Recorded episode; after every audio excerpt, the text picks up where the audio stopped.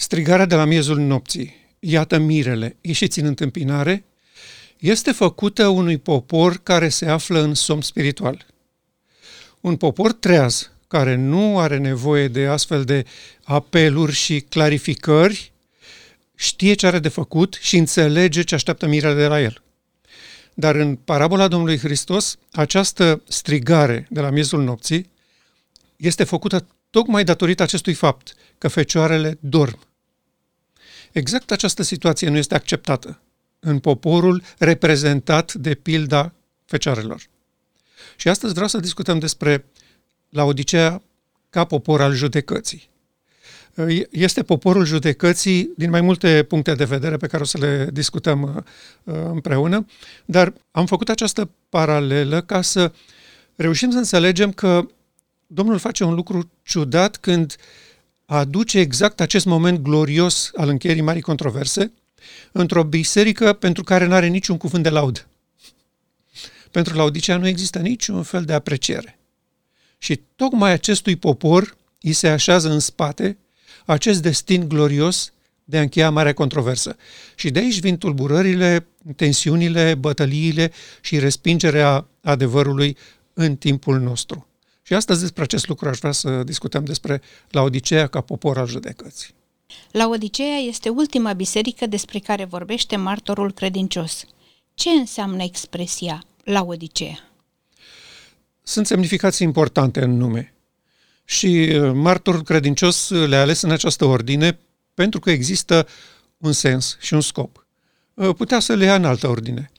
Acestea sunt uh, bisericile din Apocalips, sunt șapte biserici din Asia Mică, unde creștinismul explodase imediat după cinzecime. Și uh, martorul credincios, sigur că le dă ca exemplu, pentru că nu avea sens pentru Ioan să scrie despre lucruri care nu existau în acel moment. Și uh, martorul credincios a ales bisericile respective, dar le-a așezat într-o anumită ordine. Și ultima dintre ele este interesant la Odiseea. Uh, expresia este formată din două cuvinte grecești, Laos și Dikea. Laos înseamnă popor, Dichea are mai multe sensuri. Și uh, teologia adventistă l-a preferat uh, pe cel favorabil ei, să spunem așa, uh, cel legat de judecată, poporul judecății. Uh, foarte des în uh, limbajul și în uh, discuția adventistă, în cărțile teologie și în uh, predici, uh, este folosită această expresie, poporul judecății și nu este nepotrivită, doar că, după părerea mea, are alte conotații decât cele care se dau în general. Însă, expresia mai are și alte sensuri. Uh, are sensul de uh, popor cu opinii ferme, adică încăpățânat, care știe el cum stau lucrurile. Nu are sens să discuți cu el să-i spui că nu are dreptate sau că n-a spus bine sau că nu înțelege bine lucrurile. Da? Un popor care are opinii ferme un popor al dreptății, în alte, în alte cuvinte, adică al dreptății acesteia personale. Uh, noi suntem drepți. Uh, după vechea expresie din uh, Vechiul Testament pe care o folosesc profeții, conducătorii poporului spuneau profeților care veneau să-i mustre, suntem înțelepți și legea Dumnezeului nostru este cu noi. Cine ești tu? Ce vii tu să ne spui? Nu ai ce să ne spui. Pentru că noi suntem înțelepți și legea Domnului este cu noi. Adică avem doctrina corectă. Și de asta se ajungeau la tensiuni și la uh, mazilirea și apoi chiar persecutarea prorocilor. Pentru că oamenii se considerau pe scaunul lui Moise așezați chiar de Dumnezeu, ei aveau doctrina corectă și nu înțelegeau ce problemă au și de aceea permanentele tensiuni și închinare la bal, neînțelegere și așa mai departe. Însă eu vreau să discut mai mult despre, sigur, s-ar putea discuta uh, la infinit despre acest popor încăpățânat care e convins că are tot adevărul. Așa cum spune Dikea. Dar nu o să, n-o să mă opresc asupra acestui lucru. Vreau să discut chiar despre poporul judecății.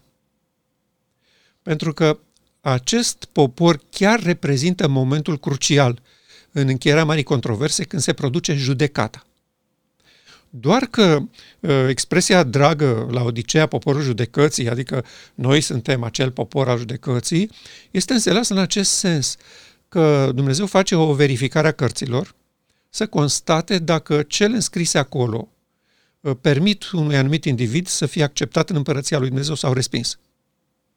Și uh, au înțeles așa că în 1844 această verificare a cărților a început cu cei morți în Hristos și curând, nimeni nu știe cât de curând, și iată că nici până în timpul nostru, judecata nu a trecut la cei vii. Sau a trecut, dar din anumite considerente și motive obiective pe care Dumnezeu le cunoaște, s-a blocat cumva.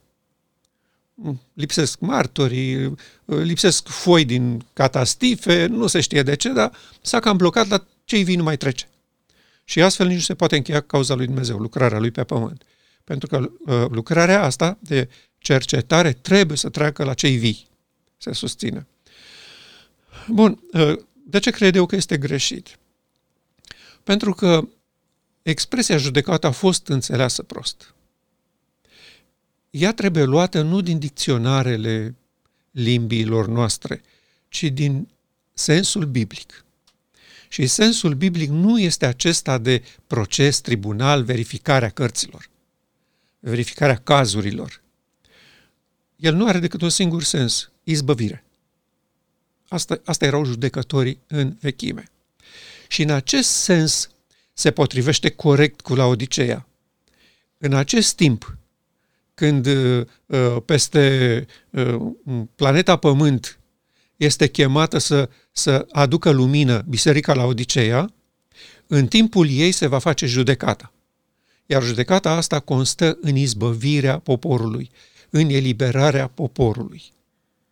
De aceea cred că uh, este corectă interpretarea aceasta și sensul acesta, ca și celelalte, evident, că este adevărat că suntem un popor cu opinii, da? la care ținem tare.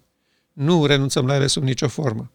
Dar este la fel de adevărat că în timpul acestui popor, așa cu opinii ferme și încăpățânat, care nu reușește să înțeleagă sensul biblic diferit de sensul dicționarului, sau, ca să folosim o expresie biblică, nu poate înțelege vorbirea aceasta învățată de la Duhul Sfânt față de vorbirea învățată de la oameni, de la oameni în ce sens? De la școlile de teologie. Că ele au limbajul Acolo se stabilesc termenii, expresiile, semnificațiile, ele doar sunt transmise pastorilor la școală, la seminarii. Dar uh, sensul este stabilit de clasa teologică. Și de asta și au întâlniri publice și dezbateri și fiecare vine cu noile lui descoperiri ca să stabilească dacă s-au mai descoperit lucruri noi în Scriptură, dacă anumite lucruri trebuie schimbate sau nu, și constatarea este că uh, în ultimii 150 de ani uh, teologia adventistă a funcționat. Uh, ei au fost acceptați de biserică la toate nivelurile, au întâlnirile lor, au asociațiile lor, chiar dacă sunt împărțiți în două tabere, pentru că nu văd lucrurile la fel, dar totuși susțin și mențin aceeași teologie și o predau în, în școlile acolo unde sunt angajați și n-au descoperit nimic nou. Asta este chestiunea. Misiunea lor era să cerceteze Scriptura și să vadă voia Domnului pentru timpul prezent. Nu ce a voit și ce a vorbit Domnul acum 100 de ani, 200, 1000, 2000, 3000 de ani, ci care este voia Domnului pentru timpul prezent.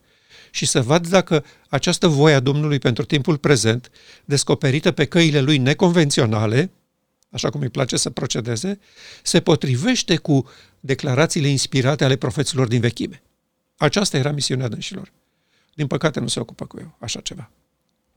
Și uh, de asta vreau asta să punctăm acest aspect al sensului expresiei judecată.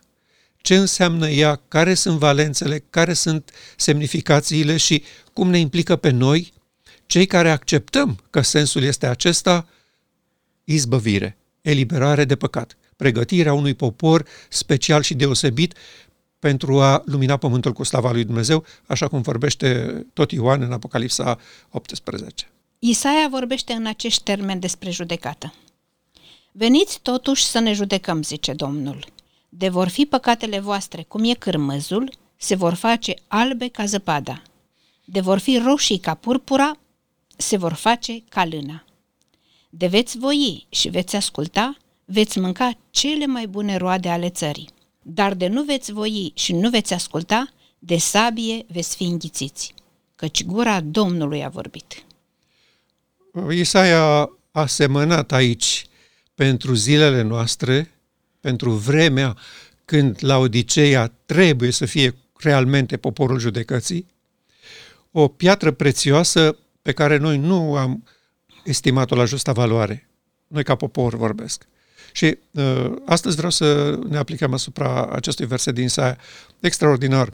Uh, când vine Domnul cu această invitație? După ce declară că poporul său este în cea mai neagră uh, prăpastie cu putință. Boul își cunoaște stăpânul, uh, voi nu mă cunoașteți, ați ajuns ca o covercă într-un câmp de castraveți, ce-mi trebuie mie sărbătorile voastre, nu-mi place sângele jerfelor, uh, încetați cu rugăciunile, încetați cu zilele de sărbătoare, mi-au ajuns o povară, sabatele voastre, nu le mai pot suporta, zice Domnul. Exact în aceeași situație este și Biserica la Odisee. Ticălos, nenorocit, sărac, orb și gol și nu știi că mirele așteaptă ceva de la tine și că trebuie să răspunzi. Trebuie să ți se strige la urechile adormite, iată mirele ieșiți în întâmpinare. Exact aceeași situație. Și după ce face această descriere a, a stării poporului lui din acel moment, vine cu această invitație din versetul 18. Veniți totuși să ne judecăm. Adică, ce înseamnă să ne judecăm? Uh, nu să ne certăm, nici să verificăm uh, cărțile dacă sunteți buni sau nu. Veniți la judecată, veniți la ziua ispășirii. Și ce face asta? Imediat, imediat vine cu explicația. Ca să nu ne permită să ne ducem în altă parte cu expresia veniți să ne judecăm. De vor fi păcatele voastre cum e cârmâzul, se vor face albe ca zăpada. De vor fi roșii ca purpura, se vor face ca lână. Ștergerea păcatelor. Eliberarea poporului de legea păcatului și a morții. Aici nu se vorbește despre verificat cărțile. Uh, Domnul nu continuă așa. Ar fi putut să spună așa dacă era adevărat ce credem noi astăzi ca națiune, ca popor. Veniți totuși să ne judecăm, zicea Domnul. Am să verific cu seriozitate toate rapoartele vieții voastre să constat dacă voi v-ați făcut datoria, ați fost cinstiți, ați fost loial cauzei mele sau nu. Așa trebuia să continue versetul. Da? Nu continuă așa. De vor fi păcatele voastre cum e cârmâzul, și eu le știu că sunt cum e cârmâzul, dacă vor fi roșii ca purpura, și eu știu, se vor face albe ca lână.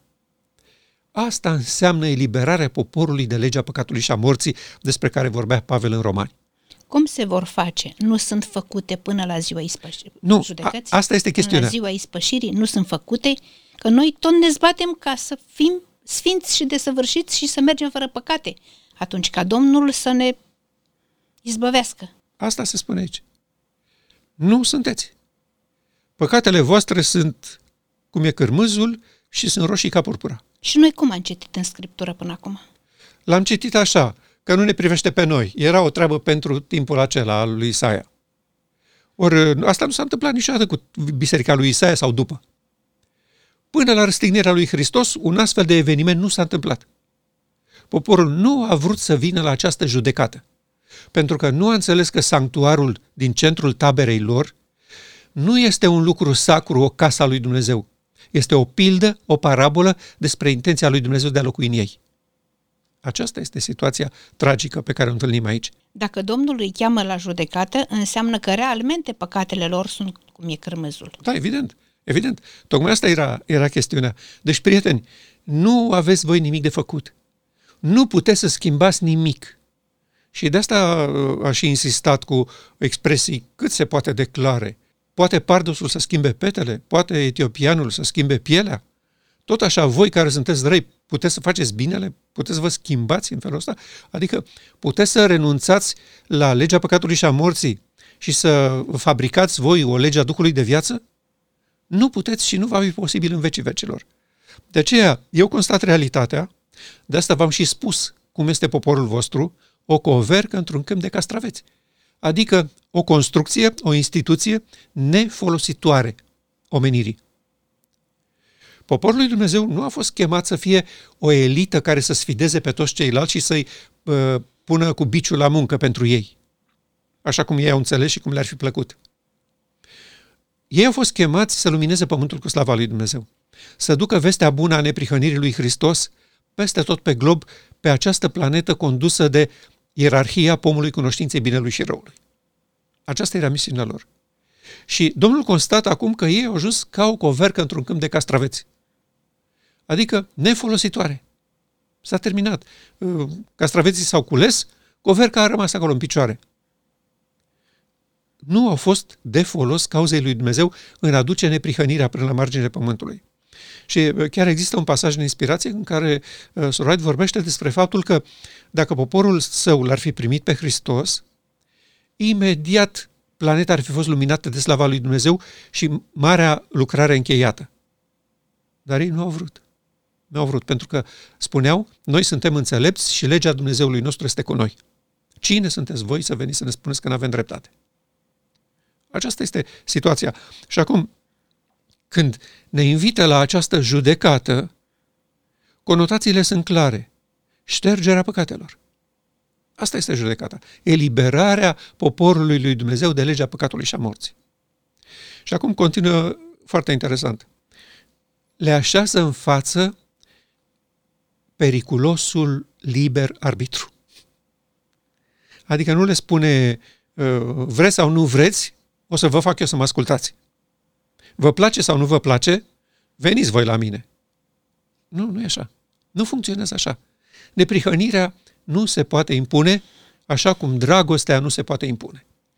Poți să spui cuiva, ă, dacă nu mă asculți, te împușc. Dar nu poți să spui cuiva, dacă nu mă iubești, te împușc.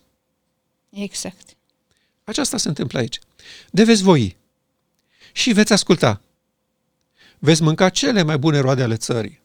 Ce înseamnă asta? Cele mai bune roade ale țării. Roada pomului vieții.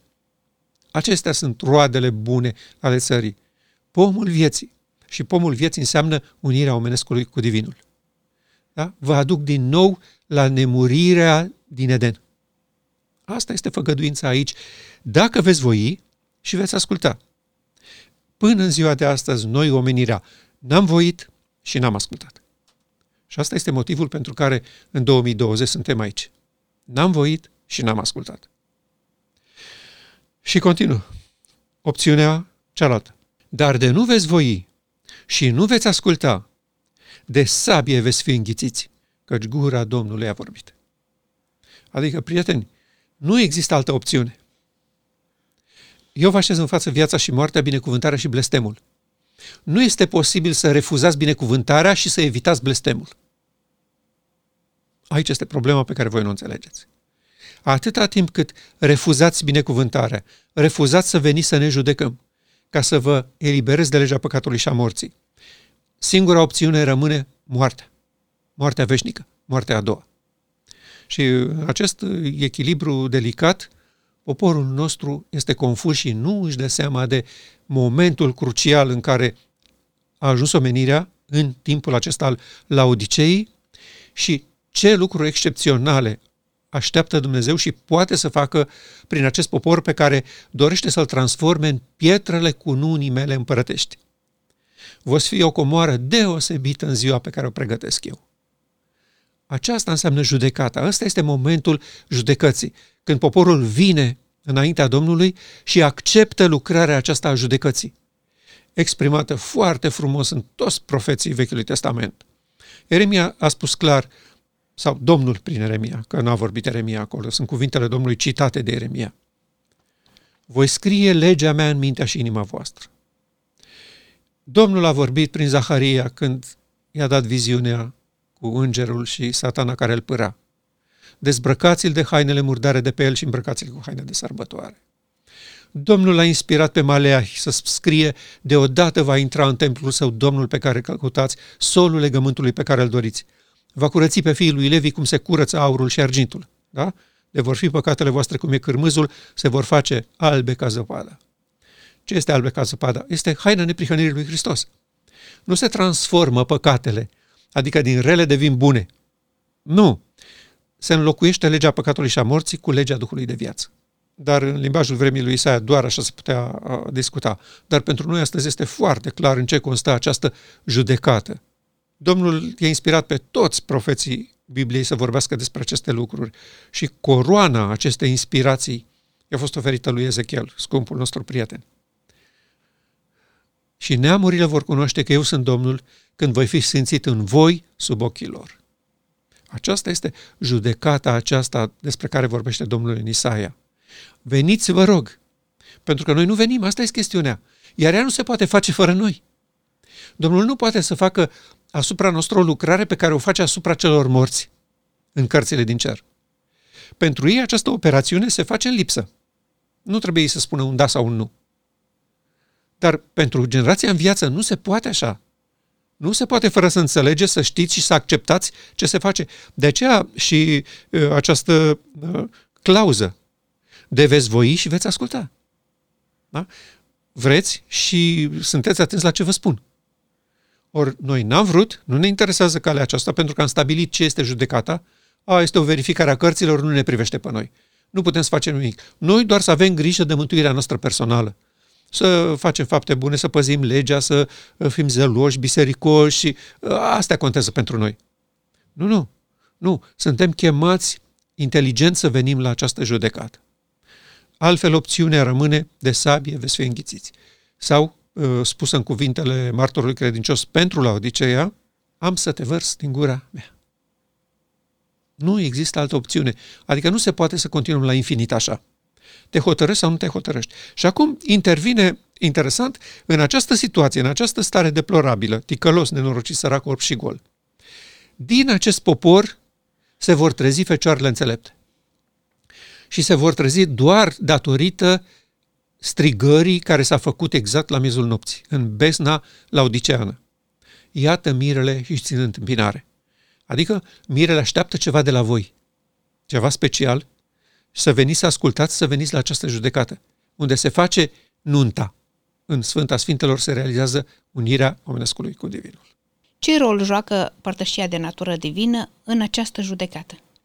Există un paragraf interesant pe care vreau să-l discutăm în acest context al părtășiei de natură divină și care este intenția Domnului cu această generație care este trezită din somnul laudicean cu această mare strigare, iată mirele și țin întâmpinare. Și pasajul se găsește în Home Missionary, 1 noiembrie 1893.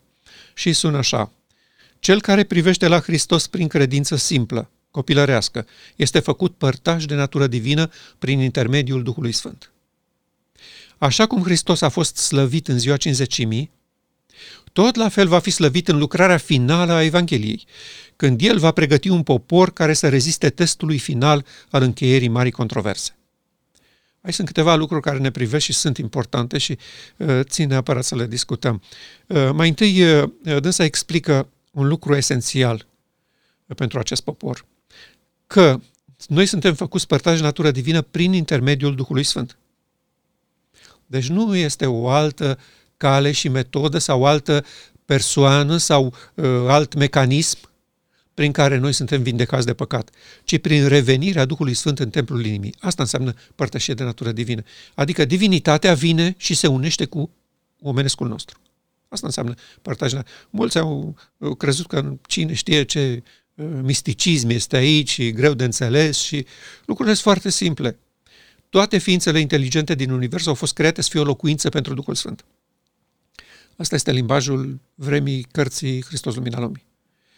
Uh, același lucru în limbajul vremii de astăzi este așa, că Dumnezeu a creat toată viața inteligentă cu, dotată cu un sistem de operare, da? care este divin.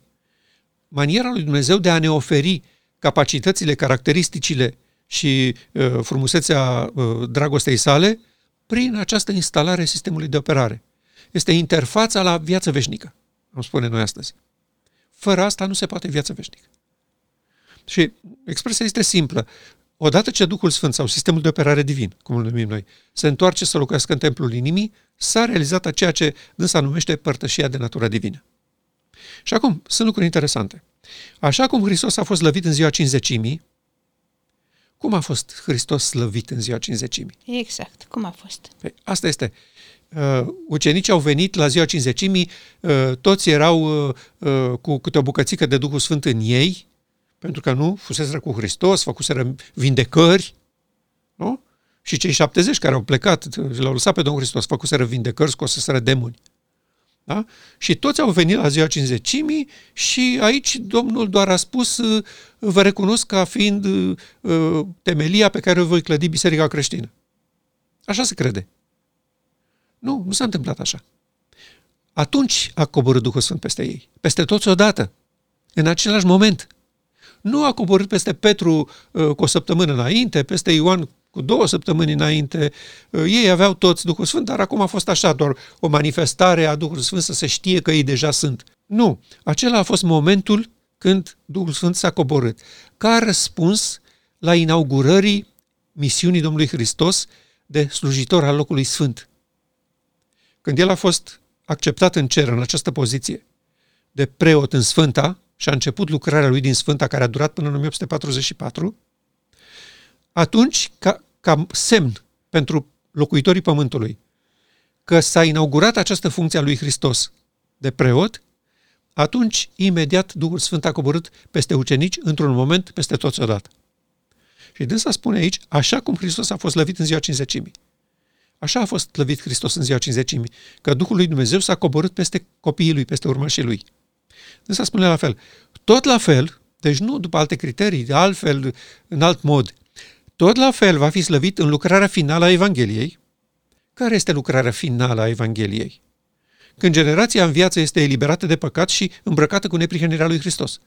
În acel moment, slava lui Dumnezeu va umple pământul și omenirea va avea din nou șansa să facă deosebirea dintre Baal și Hristos.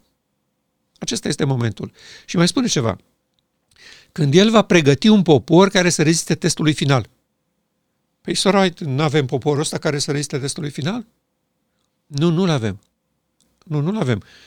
Noi nu suntem pregătiți ca popor, așa cum suntem astăzi acum, nefăcuți părtași de natură divină, să rezistăm testului final. În acel moment, toată omenirea va fi la picioarele lui Bal. Și dacă nu s-a produs această părtășie de natură divină, ca Duhul lui Dumnezeu să ne dea capacitatea și puterea să stăm în picioare în fața amenințărilor teribile și amăgirilor teribile care vor fi produse când satana va veni în fața omenirii și va spune eu sunt Hristos și chiar va arăta ca un extraterestru și omenirea toată va fi jos, ei vor rămâne în picioare și vor spune nu, aceasta nu este Hristos.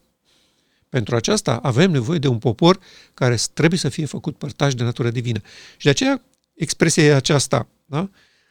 Există o lucrare finală și există un popor care va fi pregătit. Deci nu spune este deja pregătit. Cuvintele ei sunt clare. Tot la fel va fi slăvit în lucrarea finală când el va pregăti un popor. Toate sunt la viitor. Nu este nimic în prezent. Ea nu spune uh, tot la fel în lucrarea prezentă, uh, când un popor al nostru care este deja pregătit, uh, așteptăm pe Domnul să încheiem lucrarea. Nu toate sunt la viitor. Și noi nu reușim să înțelegem acest lucru. Da? Un popor care să reziste testului final al încheierii mari controverse. Și partea asta finală îmi place foarte mult. Noi suntem un popor al marii controverse. Suntem singura biserică de pe mapamont care avem o idee despre marea controversă și ce se întâmplă pe planeta Pământ. Din păcate, am estompat-o teribil în ultimii 50 de ani încercăm să fim relevanți pentru societate, să fim ca ei, vrem și noi un împărat, vrem și noi o națiune ca a lor. Și Dumnezeu zice, bine, faceți-vă biserică, puneți-vă un împărat. Da? Și asta ne-a făcut să renunțăm la lucrurile esențiale și fundamentale care ne-au făcut un popor. Trecerea lui Hristos din Sfânta în Sfânta Sfintelor și uh, conceptul marii controverse. Că planeta Pământ este condusă de un înger răzvrătit, Omenirea nu știe lucrul ăsta și uh, fiind coalizată toată în jurul acestui cap al rebeliunii, practic ea se opune lui Hristos în uh, efortul acesta de a construi o societate mai bună, o lume mai bună, un mileniu de aur pe planeta Pământ. Asta este o amăgire teribilă care nu va duce decât la rău. Soluția este intervenția lui Dumnezeu în vindecarea aceasta despre care vorbea Isaia. Veniți să ne judecăm este nevoie de o intervenție asupra voastră de vindecare, de izbăvire și asupra locuitorilor planetei Pământ, dacă vor voi și vor asculta, evident. Și cu siguranță că cei sinceri din locuitorii acestei planete vor voi și vor asculta. Și aceasta va fi încheierea marii controverse.